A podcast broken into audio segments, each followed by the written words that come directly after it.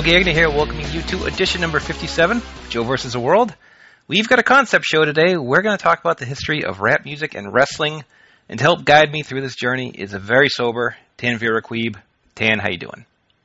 I'm doing all right. I'm just thinking about all the things that we can talk about in the hip hop. You know, it started in the South Bronx, KRS One, you know, EPMD, MC Shan, Nas, Illmatic, Wu Tang, Ice Cube, uh, Punjabi MC. The list goes on.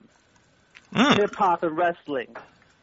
That's right. I don't know why I thought about this. It was just something that popped into my head. Maybe I was watching an old Men on a Mission match, but I mean, there's a lot of there's a lot of crossover here. Besides rap being integrated into wrestling, you hear a lot of uh, of uh, wrestling references and rap lyrics, like the classic. Let me uh, do. Sure, I do this right. I slayed Yeah. MC. Oh, let me. Uh, I slayed MCs back in the Rec Room era. My style broke motherfucking backs like Ken Patera Kipatera. from the Jizza, Liquid Swords. So that is a great album. Legend, uh, the Liquid Swords album. Everybody should cop that. You know, either d- buy it, download it. You know, it's great. And anything with Wu Tang, there's going to be something about wrestling in their lyrics. Like RZA, you know, talks about stopping people like Wahoo McDaniel. You know. Yep. So, I mean, come on now. I mean, Wu Tang loves wrestling. You know, I mean, you can just watch the VH1 special, the VH1, um, what's that? The Ego Trip, where they t- the Ego Trip show on Mhm. VH1, where they bring up wrestling, and RZA is talking about how um, he learned about Samoans from watching wrestling and watching Afa and Sika. That's how that's the first, that's how he learned about Samoans.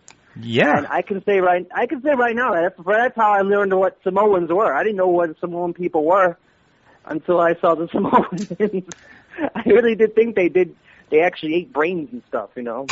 Wow. Well, yeah, man. if you uh well, there's a lot of crossover with rap. They're kind of they have their similarities, a lot of the the showmanship uh feuds, I guess, and uh and I guess promos and the I, I wish I wish Tom K was was doing this instead of me because he'd pull all this awesome shit about I don't know the history of rap, but I, yeah, I can't do it either, but I'm gonna fake it like I can. So Awesome. it's gonna be fine. So. Yeah, I have uh, two caveats before we go on. We're gonna miss uh, a ton of stuff because there's, you know, I don't really give a shit Yeah. about Timbaland and the Divas last week. You know, that's not really terribly Nah, vital. No, not really. No, and uh, I'm uh, I'm not the the most foremost expert on rap music. I'm going to rely on you a lot. I'm a very white man, so uh, that's probably going to shine through. The chances of I'm me a very saying something- brown man too. That works so out great. Shine through too. Yeah. Uh, so I don't know where to. S- Uh, oh, go ahead. All right. Um, basically, what I did because I understand that uh, a lot of research was put into this. You making a thread on the uh, Death Valley Driver message board That's that right. went like four pages or whatever Mhm. on the now uh, now dead uh, non-stick wrestling Yes. forum. I guess it's been killed off and stuff. So I decided to go my own way, and I went on a actually went on a hip hop forum and actually asked. I actually put a. I actually uh, started my own thread about what ref- wrestling references there were in hip hop. Mm. You know, so I got a whole bunch of quotes from people, and uh, yeah. So I mean, I, I'll hook you up too. You know, I mean, this All will right. decent at least. All right. You know? I don't know, like I don't know really know where to start. I mean, you hear a lot of stuff. You hear about like a breakdancing gimmicks in the '80s. It's it's hard to say, but uh, I guess we'll start with the Wrestle Rock Rumble, which uh, I know I sent you. Yeah. This this was this was like an old commercial from the AWA. It was a takeoff of the Super Bowl Shuffle more than a, an attempt to uh, Oh. acclimate rap music. In fact, why don't we listen to a sample of it right yeah, now? Yeah, let's. Let's listen right now. I'm Curt Hennig and Big Scott Hall. As tag team champs, we'll take on them all. So bring on the long riders, those dirtball dumbos. We'll smear those bushes, do the Wrestle Rock Rumble. Uh.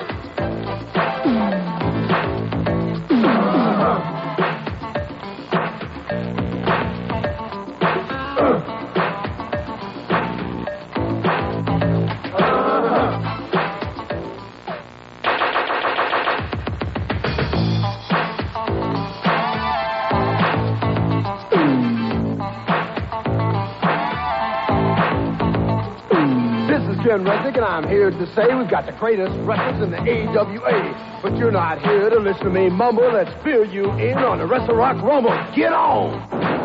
Wrestle Rock.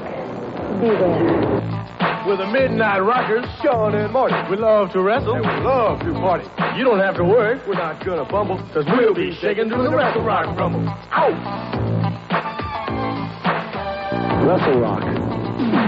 I'm the Sheik, and that's not funny. I got my army a lot of money. If Ganyan my way, I make him crumble. He be sorry, I did the Wrestle Rock Rumble. Wrestle Rock. Be there. I'm Jerry Blackwell, and I want to see. I want to get my hands on that pencil neck geek as I watch the EDF Bumble. I'm going to make my splash in the Wrestle Rock Rumble. The AWA. You, me, and Wrestle Rock. I'm Greg Gagne, and I'm in a rage. I want Brody, and I want him in a cage. The high-flying drop kick will make him see double. I grind him up at the Wrestle Rock Rumble. Woo! Wrestle Rock. I'm Curt Hennig. And Big Scott Hall. As tag team champs, we'll take on them all. So bring on the long riders, those dirtball dumbos. We'll smear those bushes, do the Wrestle Rock Rumble. Uh.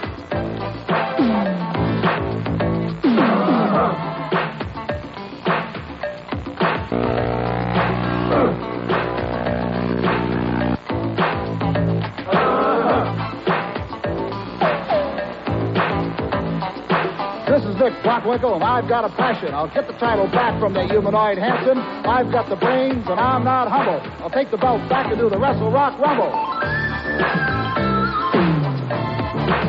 Wrestle Rock, April 20th, at the Dome. Wrestle Rock. 86. Be there.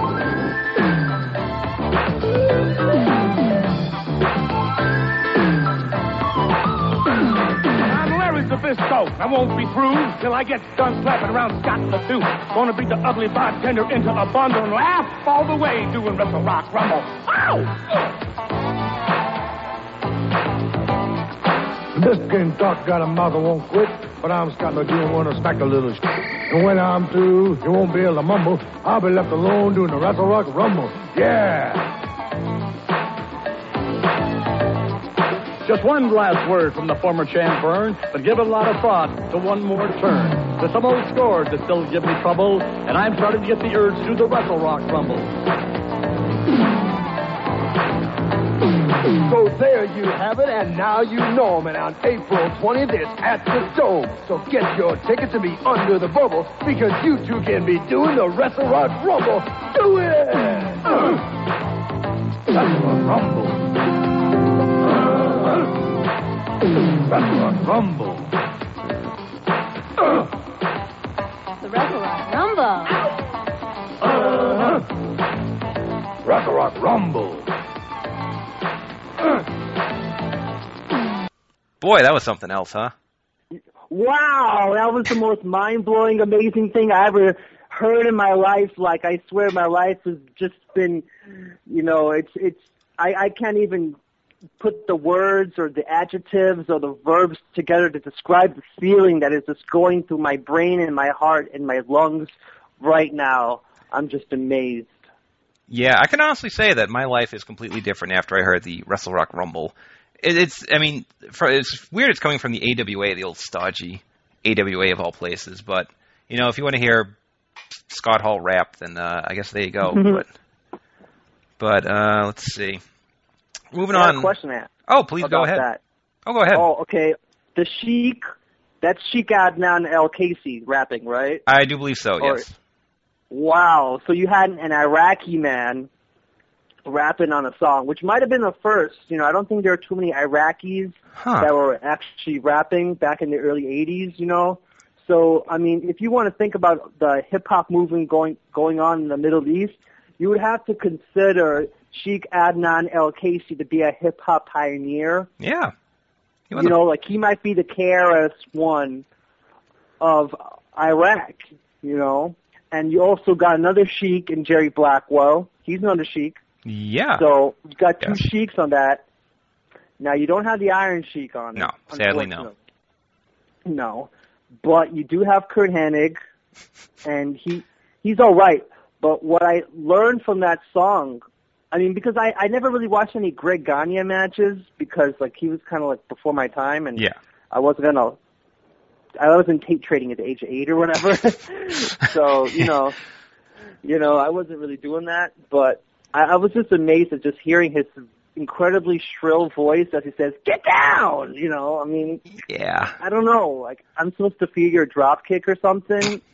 I don't know, man. And isn't he wearing like a Rambo outfit? I think this was that? his Rambo phase. I, why did he have to change gimmicks? Why couldn't he just be Verne's son or the? I mean, wrestling. You know, I don't know. I mean, if if Verne could be the wrestling legend or just be like the consummate wrestler, was Gray like that bad of a wrestler that he had to change his gimmick up? I don't want he was to. a high Uh, flyer. he was a high flyer. He was a Rambo. I mean, Yep. what the fuck? I mean, he could just be Verne's son, Greg, and just be great. But I guess maybe the people didn't take to him that well. Is that it? I don't want to uh, to speculate on uh, on a man who shares my namesake. I I can't put the bad mouth on him. So All right, you can't you can't crap on him. no, I really But, can't. I mean, but Many I mean, others where's can. the Crusher? Where's the Bruiser? Where's where's Crusher and Bruiser? That Hmm. those are two people that should have been on the rap, and they're not. You know. Yep. And there's that line about uh I forgot it was it like some guy named like Scott McGee where he says slap the little shit or whatever, and and they bleep out the shit. hmm. I'll have, to, that? I'll have to double check that, but uh, Yeah, but you know that part where, where Yeah. they, they kind of like edit that out, and then they have like the broads in the video, the Playboy broads who keep on saying Wrestle Rock. Yep. Like that's supposed to really get you to come to the arena to see the show. Yeah, it's going to get someone living in Milwaukee to uh, drop the cheese and. Uh, When was this video made, by the way? When was the song made? Uh, yeah, around there, I guess. Maybe E7 off to. I don't have an exact date, but it'd been around there. So they're like combating like the whole WWF like rock and wrestling stuff by trying to be cool. I guess that was their idea, yeah. But they all sounded like really retarded and like it's kind of sad that like the one who actually the best one who actually stayed on beat was was Verne Gagne. Yeah, he had some rhythm there. He actually stayed on beat and you could actually hear all the words that he was saying because everybody else sounded horrible. Yeah, well.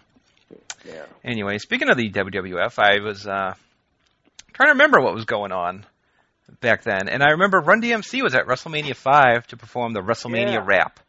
Whose house? I remember that. Trump's house. That's right. And it was it was super funny because Gorilla Monsoon, when they were done, he's like, "Huh, yeah, how about that?" And you could tell he's like, you know, this is bullshit, but couldn't come out and say that. It's kind of sad. I I I don't know. It's kind of like a dark day for hip hop. You know, I mean, Run DMC at WrestleMania, and I remember sitting there watching. wa- I was at some dude, somebody's house watching the WrestleMania five, and seeing Run DMC come out, and um, just the crowd was just dead. From what I remember, you know. yeah, they did not like, react. at all. And I thought that was like kind of. I thought they were cool because like they had like the. out I always thought like their fashion was like kind of cool and neat, but like uh, maybe just the wrestling audience in New Jersey just didn't take the hip hop back then. It took it took it, it took time. I mean, Yeah. until Limp Bizkit put out Nookie, you know, that's when hip hop really m- meant something in New Jersey. You know? New Jersey. it's just too bad, man. Uh, well, this was the 89. Nookie, man. It's all about the Nookie. Yeah, No, all about uh, the Nookie. Yeah. hip hop classic right there. It's right on top of there with the symphony, you know. Yes. Moving along, uh, kind of obscure, the uh, Wrestle War 90 rap. If if you remember back then, uh, there used to be the pay per view channel. I'll cover it. Don't worry. This is uh, this is all me. And uh, they used to have the pay per view channel. They continuously ran previews for movies and ads for pay per views. And WCW decided to do a rap song for this pay per view Uh-huh. coming up. And and the I don't know who rapped this, but they they rapped about every match. I couldn't find a sample of it. I, I don't know if I could do it justice. You're talking about Ric Flair, the king of biology, against Sting, something about etymology. Uh huh. Believe me, if you, if anyone who heard this, probably because I saw the commercial 10,000 times, but if you saw this once, I'm sure it's burned into your mind, and I'm going to take this with me to my grave because it's, you know, a wild, a wild thing you see. So for more information, call your cable company. hmm Anyway, Call uh, 'em. Call them. That's right. Yeah. T H E.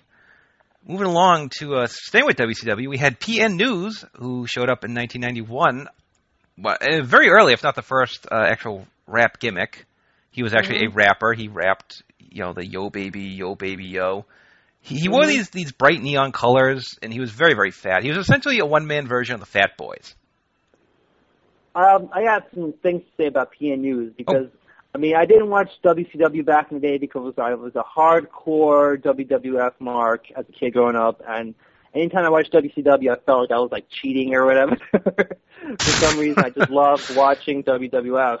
I couldn't take the I couldn't take the WCW or NWA or whatever was going on. Mm-hmm. But um, I did see a match between him and Rick Rude where Rude like pretty much knocked him out with a clothesline. Oh yeah, I think I I heard think- that match. Yeah, he like just, he like decapitated him with this like short arm clothesline, and they had like a little um, they had a little footage of like I think like they had like a little the little screen on the upper left hand corner of Axel Rotten cutting a promo on PN News' you know, Jesus. like, you know, punk, you know, punk rock, you know, punk rock versus hip hop, you know, it was really gonna be a big thing in WCW around that time. But Wow. you know, I mean, I had to put an Axel Rotten reference somewhere in this. You know? Sure. But, yeah. uh, I mean, I mean, it's too bad, you know, that hip hop wasn't taken off at that point because PN News could have been a huge star, you know. Instead, you know, he ended up wrestling in fucking Norway or whatever. That's he- true. He yeah, like he it like wrestled with, with Chris Hero in here in Europe or whatever, and he became a baldy. I remember he was a baldy for like a couple weeks. That's right. He did show up in uh, in ECW, but Yeah, I mean, he had a cool, he had a cool top rope move. Yeah, He was the- like a, he did a splash, a very short range splash, broken record. yeah, impressive for an obese motherfucker. So, Yeah, you I know, think so. absolutely. And uh, he was accompanied by Salt and Pepa at one point. I think a Clash of the Champions. Salt and Pepa also accompanied Lawrence Taylor at WrestleMania 11. I was thinking about that today, where Bam Bam came out and he was gonna walk over and like beat the crap out of the with the short girl. I don't know if that's Pepa? that's Salt or Pep. Salt or Salt Pepa. or Pep, the short one with the short hair. He's going to assault Pepa. Yeah, he was gonna he was gonna beat them up or whatever. Yeah. Yeah, but then you know he decided to walk towards the ring, and then you know um they sang their song or whatever. The uh, LT is a good man or whatever. Yeah, what a man, like, I think. L- yeah, Something like. LT is such a great man, or Yeah. he's one a man or whatever. But even though he's got like multiple cocaine convictions or whatever, con- cocaine possession convictions, he's still a good man. But Sure, it's all down. good. Yeah, I mean that was a good match. You know. Oh, yeah. I mean, Bam, Bam Bam really did carry LT to a really good match. So I can't I can't fault I can't fault hip hop this time around. Yeah. I remember Ice T uh, rapped at a, a WrestleMania too. I think he it was uh, WrestleMania 2000. He accompanied who was it? D'Lo and uh, the Godfather. I think, Mark but they were pimps. Oh, really? Yeah, I'm oh pretty man. sure. I mean, what happened? I mean, that kind of just fell by the wayside. Was that was that the show with like the like the with the six with the four man main Yeah, event that was the whatever? four man main event. So And Triple H won. Yep. Oh, okay. Well, fuck that show then. indeed. I, uh, I really don't care to remember too much about that. Other than the ladder match, the the table out, the TLC match. Yes. That was okay. Yes, that was good stuff. Yeah, Scott Keith gave that like ten stars or whatever. Well, it must be good then. of course. Uh, let's see. Oh, don't step to Ron. This was uh, Ron Simmons' entrance music. I don't know if this is the first rap uh, entrance music. I actually remember the the Nasty Boys theme in the in the WWF. It was largely turntable scratching, which I thought was interesting. But I uh, don't remember that though. yeah, this is uh, stuff only I remember. But this was uh, Okay. this one actually got released on the Slam Jam CD. So uh, and it's uh, pretty shitty too. So why don't we take a listen to this one right now? Yeah.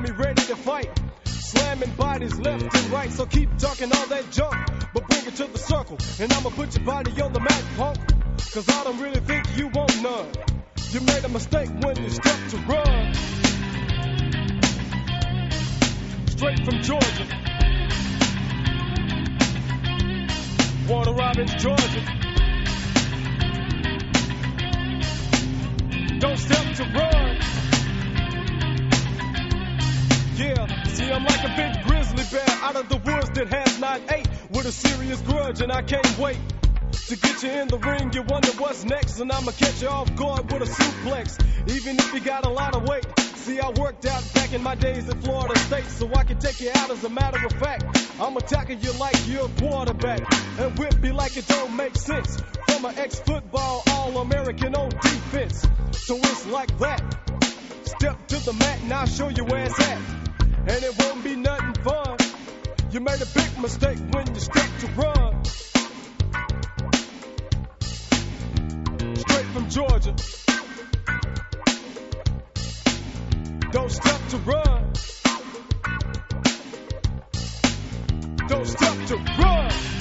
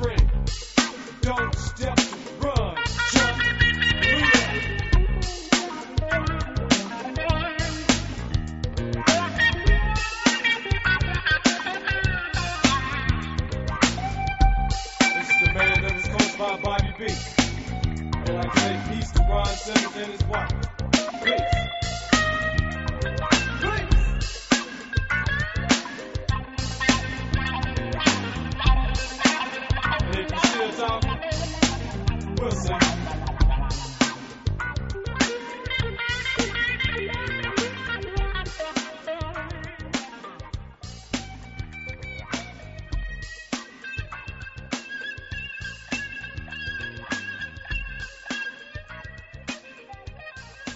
All right, yeah, that was that was really bad. Get on. don't step to run. I don't. Yeah, I would. I don't know. I, I like the beat to that. It just seems just too low key, you know. I mean, Yeah, think the guy's not very just- excited about it. You know, I mean, con- considering that, like, what what, what time frame was this? Around 91, 92? 91, 92. I think 92. I mean, there's no, I mean, there's no reason that like they could have couldn't have gotten some other like hardcore rapper guy around that time. They could have gotten like Schoolie D or whatever. Sure. Come in and say something. Or Kool G Rap, you know. I mean, he would have he would have killed that verse, you know. He would have killed the verse talking about Ron Simmons is the greatest or whatever. Yeah. You Playing know, Kool G football. Rap. You know, anybody from the Juice Crew. Yeah, that's right. Whoever that is. Yeah. I'll take your word for it. But um, actually, Yeah. around this time, he had the uh, the awesome 2 Cold Scorpio theme, which was. Uh, I also had the skit where he was at the playground and he uh, heckled kids for not stepping to school. He or, dunked or that shit. ball, man. That's right. That was a good song. I won't play that though. All right. Uh, on to the WWF. We had Mom or Men on a Mission, which is Mo, Oscar, Mhm. and Mabel. Actually, I remember I talked about last week. Mo and Mabel were in uh, Memphis prior to this. They were just the Harlem Knights. They didn't have a rap gimmick. They were just two guys from Harlem. And uh, when they got to the WWF, they added Oscar, the rapper. This was more uh, more bright colors and fat fat guys, which was a motif at this time for rap gimmicks. And and they they were about making a difference. They were on a mission. So they Making had a this. difference like Fatu. That's right. They by Fat Palace. too.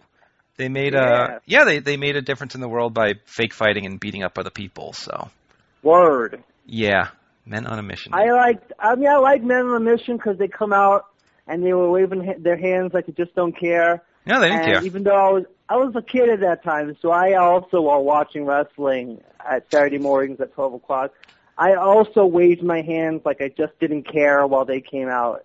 But I don't remember the matches very well. I just remember like the camera zooming in and zooming out while Oscar was on the mic and telling all these telling a thousand Caucasians to just wave their hands like they just don't care. But it was all good.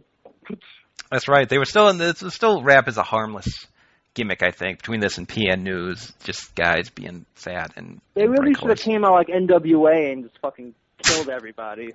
Oh, honest. it was funny when they when they turned heel. They didn't go, you know, gangsta anything like that. They just kicked out Oscar, and they were royalty. It's That's a- ridiculous. Yeah, because cause, cause Mabel was king. Yeah, So, he was King Mabel and Yeah. Sir Mo.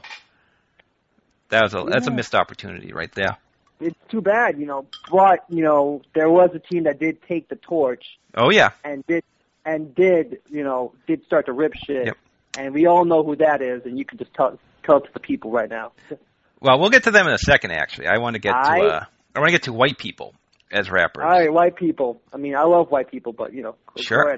But uh, I think uh, yeah, I remember PG-13 in Memphis, also 1993, doing the white boy Mhm. gimmick, kind of a takeoff of uh, Vanilla Ice. Uh, I, I never, I, I remember I listened to Jamie Dundee's interview where he talked about doing a lot of drugs, and uh, Yeah. I still don't really get the I'm a big name. fan of that. Yeah, is is PG-13 slang for something like pussy getting 13 no, no? I don't really, I don't think so. But all I know is that like it makes you. I mean, listening to his interview made me want to like watch more PG-13 for Mm. some reason.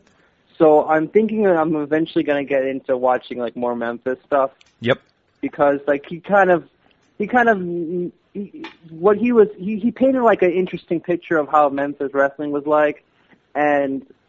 And because it was like, com- it sounds like completely different from the stuff that I was watching as a kid. Oh yeah. I think looking at it as an adult will make me appreciate their stuff a little bit more nowadays. Mm. So I'm eventually going to start watching more Memphis. I think just just for the hell of it. Like I want to see Wolfie D and I want to see JCI. Yeah. Yeah. Um, another thing I want to talk about is that you know Scotty 2 Hotty has just been released a couple of weeks ago. You know, That's right. And I think that there could be a little bit. I mean, I think that in Memphis they should they should just scrap this too cool too and give us the give the people the feel that they want to see, and that's too cool versus PG-13 Mm. because I'll watch that. You know, the people meaning myself and my cat. If you if you lived in Memphis, that'd be even better. Yeah, but I don't think there are going to be too many brown people living in Memphis. So Oh, um, I don't know. You may be I'll- right. Yeah, but I'll be one of those internet fans. You know. There you go. So yeah, who thinks they know everything about Memphis, even though I never lived there or knew any of the angles growing up or whatever. But yeah, still, I'll, I'll still act like I'm so much more smarter than and better than everybody else that actually paid their money to go see them. Are you talking?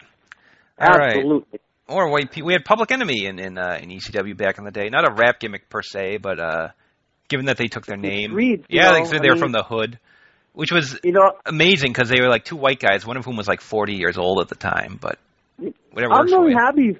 I'm really happy for them. They actually, I mean, Rocco Rock had been in the business for at least Oh yeah, ten years or whatever. I mean, he'd been he'd been struggling to make a name for himself, wrestling as a cheetah kid, wrestling in weird countries in the Far East, you know, for I mean, for not that much money, you know, and wrestling as like the partner of Colonel De Beers in that WCW tournament. That's right. where He tried to do like a like a tope, and Rick Steiner didn't didn't catch him, and yeah. you know, I mean, he had a rough career for a long time, and you know, I'm I'm kind of happy that they got their run. You know, that Rocco. I mean, Rocco Rock got his got got a run in the end. You know, Yeah. I mean, sure he was at the like the point where his body was starting to break down, but I mean, they did make a name for themselves. You know, Yeah. I mean, too bad they're both dead, but you know, Yeah, I'm I, they I noticed run. that too. I thought about, I'm like, oh yeah, they're both dead, but Yeah, I mean, but they they both they got their run. I mean, Yeah. Johnny Grunge playing the alcoholic sidekick and Rocco Rock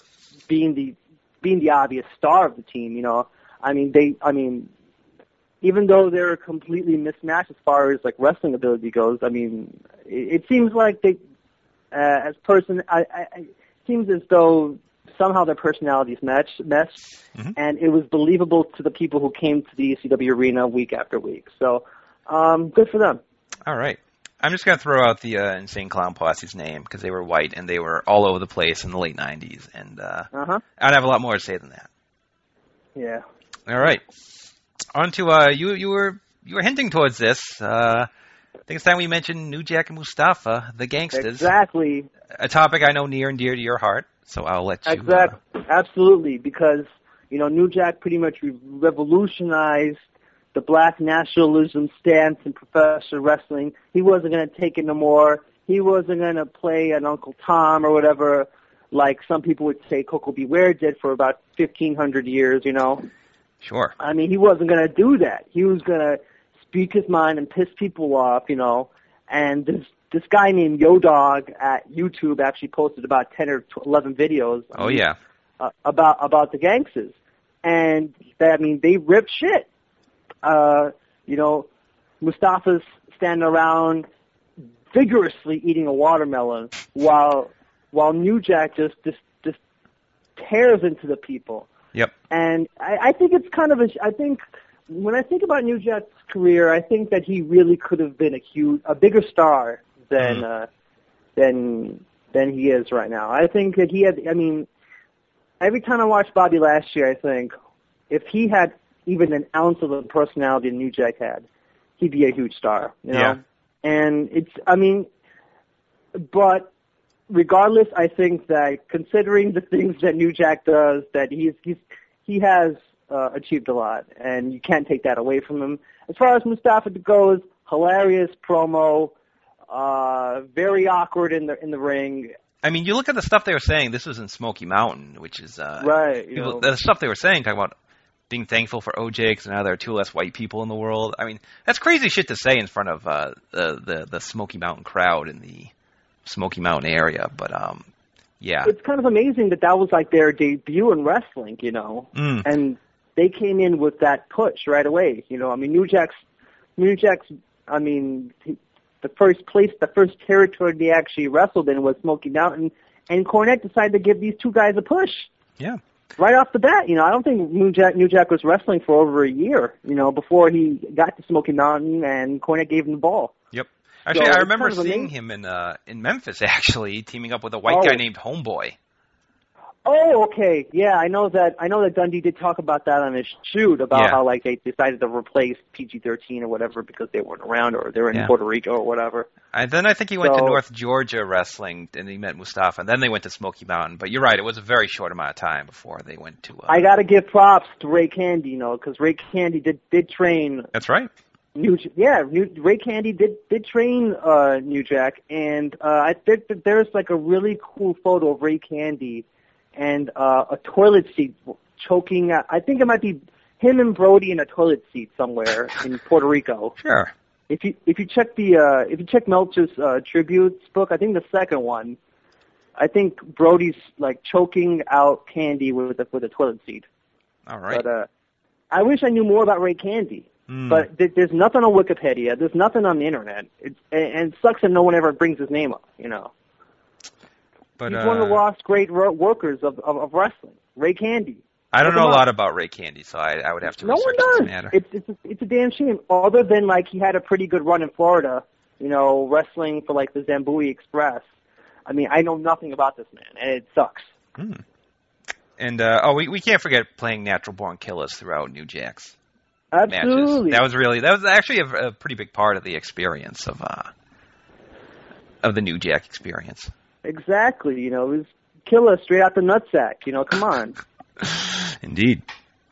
Uh, let's go WCW. Uh, somewhat around this time frame. Remember DJ Ran at Nitro? Who's all up in your area? Yeah, he was garbage, man. I mean, like he didn't say anything profound. wasn't wasn't making anybody feel anything one way or another. Like, am I supposed to think you're a cool person or something? Because in the end, I actually like Riki Rachtman about a hundred times more than I like DJ Ran. Ouch. Like if DJ Ran actually was a heel and was like an angry DJ and did not give a fuck what people thought, then I think that he would have been more liked by wrestling fans. But Yeah. unfortunately, that wasn't the case. Sadly, no. We also had uh, Konnan's music video, which uh, showed up at Mhm. Halloween Havoc '98. I remember CRZ hated this video. In fact, I'm going to read a little excerpt from uh, from an old report Go right there and read Mr. Zimmer, Zimmerman stuff. All right. Konnan's new music video combining stolen elements from both Atomic Dog and More Bounce to the Ounce. This video is a tasteful uh, melange of racial stereotype, retro electric breakdance moves, rather oddly placed zoot suits, and also some hoochies. Now skip ahead there. Uh, I would rate this video as something stronger than TVG, but at least K Dog doesn't believe he's a bus. Nor does he take the grass out of my pocket and smoke it. Vato, vato, vato, vato, etc., etc. So he was not. Ha- they they show this like, I, I mean, Konnan didn't have an album or anything like that. He just made a, a song No. and a video, and they just played it. Right. This was around three hour Nitro, so they had a lot of shit to fill. I mean, they had a lot. I mean, they had a lot of time on their hands for three hours. I mean, I know that it probably wasn't the best viewing experience, but um, I kind of like what Disco did. You know, Yeah, with di- it. we did I have think. uh, Disco's version of that, which was actually Disco's version was actually about a million times better, so I don't really mind the fact that they did play play or overplay that video because I know that video was probably around a couple weeks. Like they, they didn't just play that video just once, did they? no, oh no, this was uh, they this did was a play that like more than once. I mean, Konnan can never complain about never getting a push or whatever, or never getting TV time because he was around all that whole time. Like he, Yep. he can never complain about that, you know. I mean, he was around. I mean, I was just thinking about him today. Like he was. I mean, sure. He. I mean, his body was breaking down around, uh, around that time or whatever. But I mean. I mean, he did have. I mean, for a while, like the like people were actually interested in what he had to say. You know, it's Yeah. too bad that he keeps kept on saying the same shit over and over and over again. You know. Yep. But uh, let's see. Oh, moving on to Master P. I love I love this so much. WCW I decided.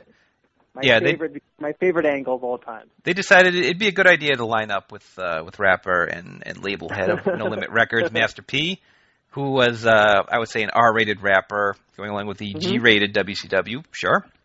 What Mhm. did um? What did you were you a, a fan of Master P back then? I, I certainly admired his business acumen, but uh, I did admire his business acumen, but I mean, he had this one song. He, I mean, he he just liked rapping about drugs in the beginning before he became a huge fucking star, you know. I hmm. mean, but during the time that he had come out, I was just all like, well, whatever. It's Master P. He's gonna make me say R or whatever. I mean, whatever. I don't really give a shit about him. But when I think about it and look back, I do re- respect his business acumen. I don't respect the fact that he decided to put Chase Tatum on his new No Limit Soldiers Yeah. team. You know, I mean, Chase Tatum was terrible. He's probably one of the worst wrestlers ever to get on a get on an actual wrestling stable. You know, yeah, and I Swole. mean, Do you remember Swole? there? Oh, he was Swole was Swole, he may have been the worst. The hard punch. The hard, Hard punch. is- punch. I love the hard punch, and I think I found out that he was actually trained by Brad Reagan, so I can't really hate on him too much. Well, he was. I remember he got. I remember reading in Death of WCW that Swole was making four hundred thousand dollars a year. Seriously, and it, but he he was uh, he was arrested because he was behind on his child support, even though he was making Oh, four really? k. Yeah. Oh, fuck him. And uh, actually, I have to mention this uh, Silk the Shocker's birthday party segment where oh yes, yes, yes. Yeah, where um where uh it was uh I guess Silk the Shocker, Master P's brother, I, I think, and uh it was his birthday. Yeah, it is. His, it has. It is his brother for real. Yep, so. and uh they were having a party for him on on Nitro. Uh Curt Hennig came out. I uh, a week before Curt broke a CD or something in front of Master P. He didn't he didn't like rap, but he came out with uh with a present. He said, you know, I'm here to make peace. Gave it to uh to Silk. Silk opened it. It was a, a black cowboy hat. Uh, didn't like this, so he stomped on the hat, and uh, they assaulted, uh, like five on one. They assaulted Curt, even though they're baby faces. They beat him with pastry, and this ended up being the lowest rated segment in two years for Nitro. I I loved it, man. I loved I loved anything that that crew did. You know, I mean, the West Texas Rednecks. You know, I mean, what a great gimmick. You know, Yeah. I think about Curt. I mean, I mean, I love I love Curt You know, you know when he, I mean during those Mr. Perfect days, not as much as a manager or commentator, but you know when he was in the ring, I did I I, I did enjoy watching him. But my favorite redneck out of that whole crew had to have been Bobby Duncum Jr. You know, I mean that Yeah. guy. He came he came in first night in. He hog ties Chris Jericho, and right. I find out that he's actually a real. I mean, he actually knows how to play bass guitar, which makes it even better. You know. Yeah. So yeah, I mean, he was a he knew how to play bass, so it's even better. I mean, I, I love that. That might have been my favorite stable of all time, other than maybe like, you know, watching NWO uh, announcement clips or whatever. I mean, I mean, Rednecks are right up there as far as I'm concerned, and then probably number three would be like DX, you know. But Yeah. And uh, yeah, Curt Curt got together the West Tes- uh, Texas Rednecks, and it, it was so ass backwards because they'd have matches against the No Limit Soldiers, but guys would interfere for the baby faces, and it just it was just so goofy. And uh, the uh, the West Texas Re- uh, West Texas Rednecks actually recorded a song called "Rap is Uh-huh. Crap," which uh, is fondly Yeah. remembered. In fact, let's listen to it now. yeah. Well, let me ask you this. How many people just hate rap music? You know, we got a brand new song here we're going to whip on you. It's called Rap is Crap, and it go like this right here. A one, a two, a one, two, three, four.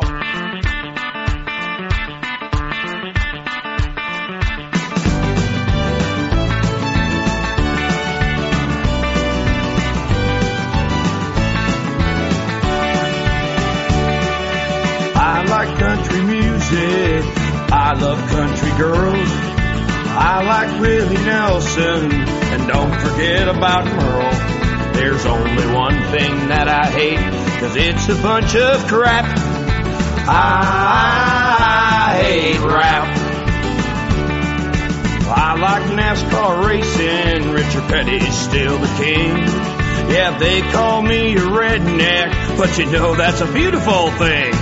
There's only one thing that I hate, cause it's a bunch of crap. I hate rap. There's only one thing that I hate, cause it's a bunch of crap. I hate rap. Rap is crap. Rap is crap.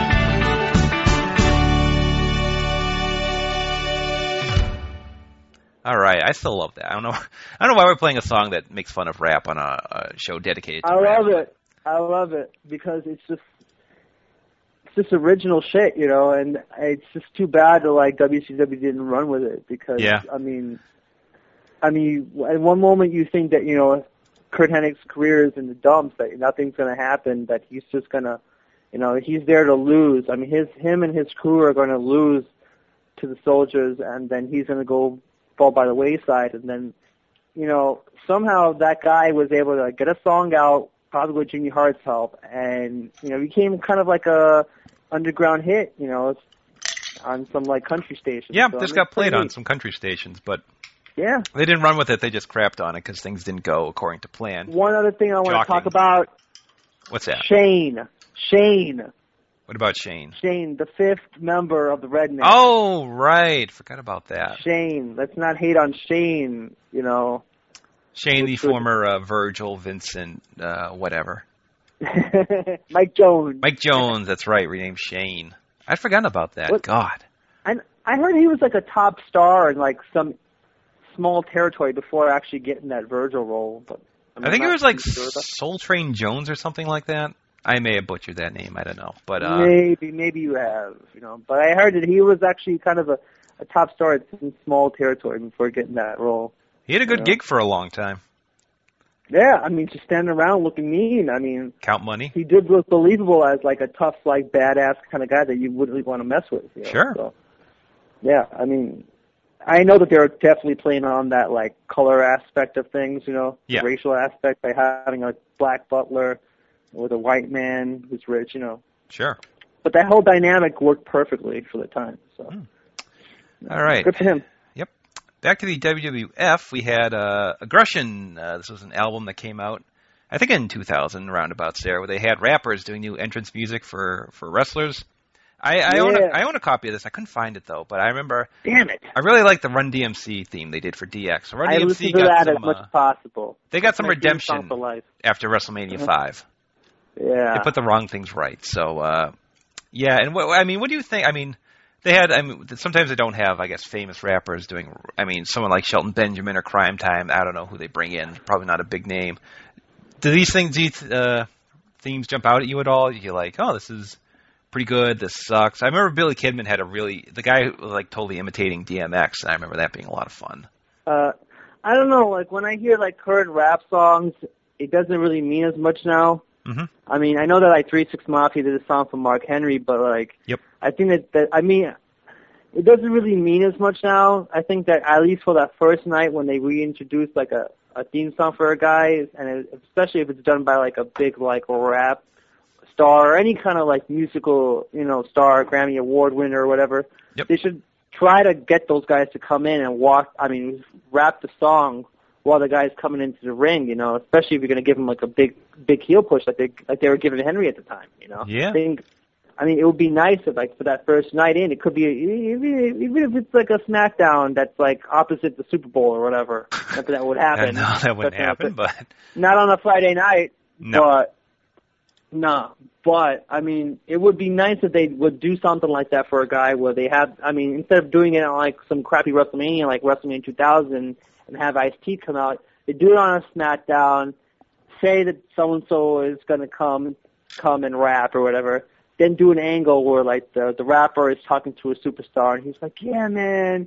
You know, he gives him some money, or you know, does something heelish in order to get people to turn on the rapper, I guess. yeah. And you know, I mean, they could do so much more than what they do now. I think when introducing music and rap music, I think what they did with Ozzy Osbourne was kind of crap. You know, Yeah. but you know, I mean, I hate Ozzy nowadays, so whatever. I mean, Yep. he, he'll probably croak it for years, so hmm. Whatever. Actually, I forgot to mention Silk the Shocker, the aforementioned uh, birthday party celebrator, actually does Uh-huh. MVP's theme right now. I love that song. I listen to that as much as possible. That's like my god. That's that's that's what's driving me right now at my job. You know, Yeah. when I hear that one, two, you hear the clock ticking. Yeah. I start thinking about like, wow, I'm gonna get out of work soon. so yeah, I hear I do hear the clock ticking. Yeah. Shit. I don't know that song. That song, beside the the chorus is good, the beginning's good. The lyrics are really kind of shitty though. Like I'm listening to that and I'm like, I, I could do this, you know? Yeah, I mean, yeah, I don't know. could, but like your your accent would probably get in the way of getting all the street smart people to actually buy the single. Or, You're probably you right. know, I think that might that might get in the way, Joe. I mean, if Joe, maybe you need to do your own remix to MVP's theme song, put it on the internet, and have people decide which one which is better. You know, maybe preferably not on a wrestling forum because I think people would be like kissing up, kissing your ass. And trying Yeah. to like get on your show the next week or whatever. Oh, that could So be. you might want to, yeah, you might need to put that like on your blog and see what like normal people think instead. This may happen. I don't know.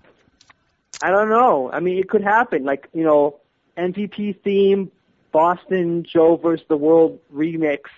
You could have yourself on, Hobbs on, Cubs on. I would preferably like do like the introduction, Okay. like Marley Marl does on the Symphony, or like ODB does on Triumph. You know, I'd rather do that instead than rap. But like, it could be something that would change the the internet wrestling community forever, and would have certain people who think that wrestling is going to be like their their take takeoff to internet superstardom, weep in bed in the middle of the night and cry and wonder where things really did go wrong and how come they didn't get any more unique hits that day. Yeah. I'm gonna. What a posse that would be. Hobbs and uh, the Cubs. Yeah, fan, you could but- get about seven people on that. Albert Ching as well. You could do like a another version of it, Mm. and you could have have Matt Feuerstein and Justin Shapiro do like a Yiddish version of it. Like that could really Yes. take off. You know, you don't, you, really don't know. Like they could remix that thing and make it like, like you know, it could it could really take off in an amazing way, and it could probably change the face of the world as we know it. This may happen. It probably won't. Anyway, It sounds promising though. it does. But uh, Don't don't discount the idea. no, I certainly won't. All right, back to uh, rapping. The Road Dog K-Kwik team from uh, 2000. This was short-lived and for good reason. I remember. Uh, I actually looked this up through CRZ again. I remember Road Dog was wrestling William Regal. K-Kwik just showed up. He hit William Regal with a microphone. And then uh, the Road Dog, instead of being mad that he just lost the match, they started rapping with uh, K-Kwik. K-Kwik, of course, being Ron Killings, who has a beef with John Cena and some embarrassing raps out there. But uh, yeah, Yeah, but he decided to get rowdy and he was about to move some things. So I mean, you Did? can't hate on. You get yeah. rowdy. get rowdy and about to move some things, you know, or some things. Get your- I can't say it like the African Americans do. So Yeah. maybe someone needs to teach me how to speak like they do. Sure. Get your hat rack cracked or something. Yeah, I don't know what that means. I think your hat rack's your head, I guess. I don't know. I'll check. I always just think about hat racks like I need a hat rack. Okay. You need a place to hang your hat. Exactly. Literally. Like, if I ever get like a hat like Dick Tracy, I don't know where to put it. You know. Hell of an idea. Exactly. All right. Oh, and something big. We got John Cena. Remember when John Cena was just a dude? He just was a dude who wrestled. Yeah, with green tights, right? With green short tights. He had he had like I remember that was actually a gimmick was that he had like 200 pairs of tights, which is kind of funny now. He doesn't wear them, but he had one to match like the the colors of every local sports team for every city he could possibly visit. But yeah, I remember he had like powder blue and green and all that. But I remember uh, SmackDown in what was that 2002? I want to say. Yeah, he um it was a Halloween party and uh he dressed up as Vanilla Ice, did some raps for Steph. Yeah, okay, it was, it was pretty uh got over a bit, so he was doing them the week after that, kept doing them. He was a, a heel rapper finally and uh teamed up with Bull Buchanan as B squared very briefly. And, and then uh yeah, teamed up with Rodney Mack too, I think. I don't remember that, but um You know what they should have done when I think about it is I have I'm a really big mark mhm.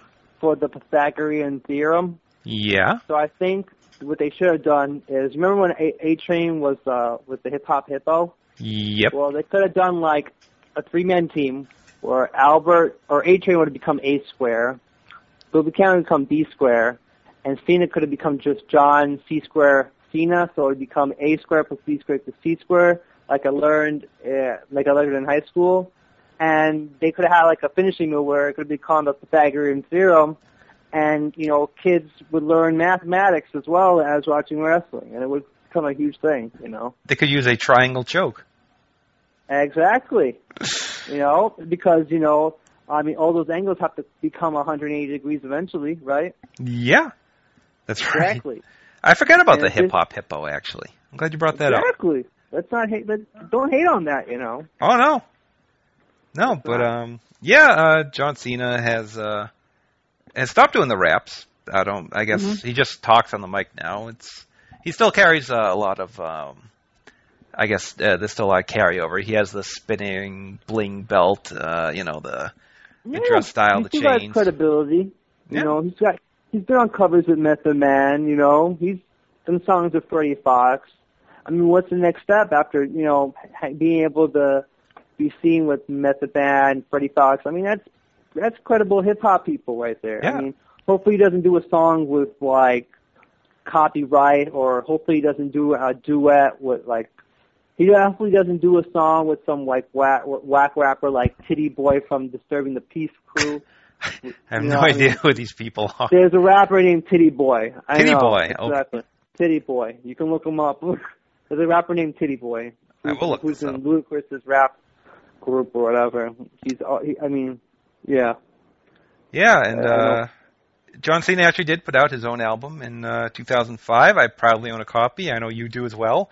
Well, you you got it as a gift. I actually went out and bought this for myself. Yeah, Christmas gift. But like, I'll say that he did put out his own album, but like, he wasn't selling it in the back of his trunk. Nope. Like Mr. Master P was. You know. So I mean, I, I mean, it's commendable that he actually got someone to actually make copies of the album for him and distribute it for him. I mean, it's kind of good that like Cena wasn't like standing in the parking lot of the arena after the show trying to sell them to people. Yeah, I mean, that- that would be kind of bad, you know. That would be bad. Although he probably would have made more money that way than going through Yeah. SmackDown records. Exactly, exactly. So- I mean, I mean, still, it's pretty good, pretty good, pretty pretty good hustle for him, you know. Yeah, Not bad. you got to get paid. Commendable. Paid. paid. That, that album's actually uh, a lot better than it should be. Although I am, you know, I'm not you're not going to throw away. I your- disagree on that. I think the three songs were good and like nine songs were horrendous. and I just I can't. I I like some. I like a, a couple. Of, I, I like single and I liked about two other songs, but the rest is just just crap, and I just couldn't get into it. I think it might have just been the beats. So uh, These are very cheap beats. It, yeah, it was horrible. And if it, I don't know who to blame it on, but if it was Seven Seven L and Esoteric that did produce all the beats for that for, for that album, then fuck you guys. And if it was just some local dude who they just, you know, got a beat CD from and just decided to get it from, then just fuck you, Cena. Fuck you, man. Stick to wrestling the ring and giving lackluster suplex to, to apathetic fans. All right. Speaking of uh, wrestlers who put albums out, we had Be a Man, Randy Savage's inexplicable rap album in 2003. The highlight of which was the eponymous song "Be a Man," where he spent the entire song challenging Hulk Hogan, even threatening to kick you in the butt and wash your mouth out with soap. May as well have been called Midlife Crisis, the album. Although he did have that tribute to uh, Mr. Perfect, as you pointed out to me. So can't can't say it's all bad. You can't say it's all bad. I think, you know, when I think about Macho Man, I think about his great match with Ultimate Warrior. People still haven't forgotten it after Nope. all these years. It's too bad that he didn't put out a song about that match because I think it was a poignant song. Yeah. It would have been a poignant song, but I mean, what can you do? You know, I mean, it's just hard as it is nowadays. You know, dealing with all the things that you got to deal with as a professional wrestler who's retired and having to deal with people who are dying left or right and whatnot. And I just, I mean, thinking about things, you know, you makes you think, and then I, I hear, I hear, I, I read these words. I mean, I, I feel these words coming into my head. Hey, Curt, we miss you, but we know you're in a better place. It's kind of hard as time goes on, and I don't see your face. So I'm clinching, I'm holding on to memories. Remember the times rolling strong, just you and me. It's real hard sometimes to keep it going day to day, but I know you wouldn't want it any other way. So I keep it moving, doing what I gotta do, and that's a tribute I'm ded- dedicating this song to you. You are per- my perfect friend right there until the end. I'm forever missing you until we meet again. Can't explain this pain. Never felt like this. Mr. Perfect, don't you know that you'll truly be missed? So I mean, there's a lot of love, you know, coming Yeah. from Macho Man's heart in that album. He poured his he poured his soul talking about Curt Hennig. But there are a lot of other feuds that he could have brought up. I mean, the Warrior feud, the feud with Jake the Snake. He could have done a tribute song to Jake the Snake and the snake biting him on his bicep. I mean, that would have been cool. True. Or Miss Elizabeth or something, you know. Yeah. That's a shame. But Yeah. last thing I had on my list was the Urban Wrestling Association, which I never saw, and uh, I don't know. This was on. I don't know. I don't know where it was on. All I remember was Mike Modest was one of the trainers. I think some guy got engulfed in flames or something during a match, and that's all I know. Uh huh. Eh, I don't that- really know too much about it other than it was on like a, they someone said it was on BET, but yeah. who knows? Who knows? Well, I think that's uh, that's everything I had to cover. Did we miss anything? Uh, I'm sure we did. Uh, there's a lot, you know. Maybe a rapper shows up at a show or something, gets front row seats, or or maybe way in the back. I don't know, but we covered quite a bit. We did. I mean, I think I I think uh I and you, or to be grammatically correct, Joe and myself covered as much as we possibly could. Yeah. And if anyone's really going to complain about it, then they can kind of just suck a dick, you know. So I mean, whatever. Sure. Yeah, I, I mean, I had a good, I had a good uh, time on the show talking about wrestling, and um, I just want to leave. While I mean, I just want to just put these thoughts into your mind to all the wrestling fans out there, and it's from this rapper Sai- Sai- Saigon. I learned from Vince McMahon. If you're the color of cocoa, beware of the honky tonk man. Exactly. I, I can think of no finer way to end that except thanking everyone at the the Death Valley Driver board, the the uh, non-stick wrestling. May you rest in peace, along with Vince McMahon. Everyone for your help. Max Power at F4W board for the uh, Wrestle Rock Rumble, and uh, Kid Zombie gave me some multimedia help this week as well. And I encourage everyone to visit joeversusworld.com or thecubsfan.com for a full archive of all our previous shows, including all of Tanvir's prior appearances, all highly recommended. Yeah, yeah, if you got this, you'll enjoy them. This, I think this was your best show, but uh, plenty of other fun to be had there. Yeah, and I I, guess that's going to do it. I'll be back. Uh, I don't know. I'm- I got plugs. I got plugs. oh, you got to plug something. Why don't you plug away? Absolutely. Absolutely. Okay. Um, I like to plug a couple of sites. Um, the Cubsfan.com. If you haven't heard of it, it's like the greatest site on the internet. Cubsfan is a is a near and dear friend of mine for uh, on the internet for like a million years. And he's a nice guy. Like if you email True. him and he actually says something that interests him, he will email you back. So that's cool. And uh, I want to also plug Joe versus the World as like the greatest radio show known to mankind. I'd say so. And I also want to. I have a. I have a new blog. I decided to make a new blog um, dedicated to my hero, my favorite wrestler of all time, the Iron Sheik, because I'm a fucking dork like that. So I decided to do a site, a blog dedicated to just Iron Sheik on YouTube. So uh, I made a blog called Iron Sheik YouTube Review dot blogspot dot com where I talk about where I talk about every single Iron Sheik YouTube video. Wow. no, no, anything that with the Iron Sheik on YouTube, I'm going to talk about because I'm weird like that. I have nothing better to do at work or at home when I'm just bored or drunk off my ass. Like that's what I'm going to do from now on. So yeah, check that out. Leave me comments and go to the other two sites that I said from before. Yeah, we'll put a link up to the uh, the Iron Sheik review site, and uh, Yeah. I can't wait to see that myself. So Oh, it's like the greatest thing known to man. I bet it is. I love it. It's like my child. Wow. All right, that's going to do it. Do you have any final words for the people? I hate all of you. Fuck all of you. Die. Peace out. All right, we're going to play. Uh, I don't have a rap song to play at the end here because I didn't feel like it. So thanks everyone for listening. I will talk to you soon. Peace.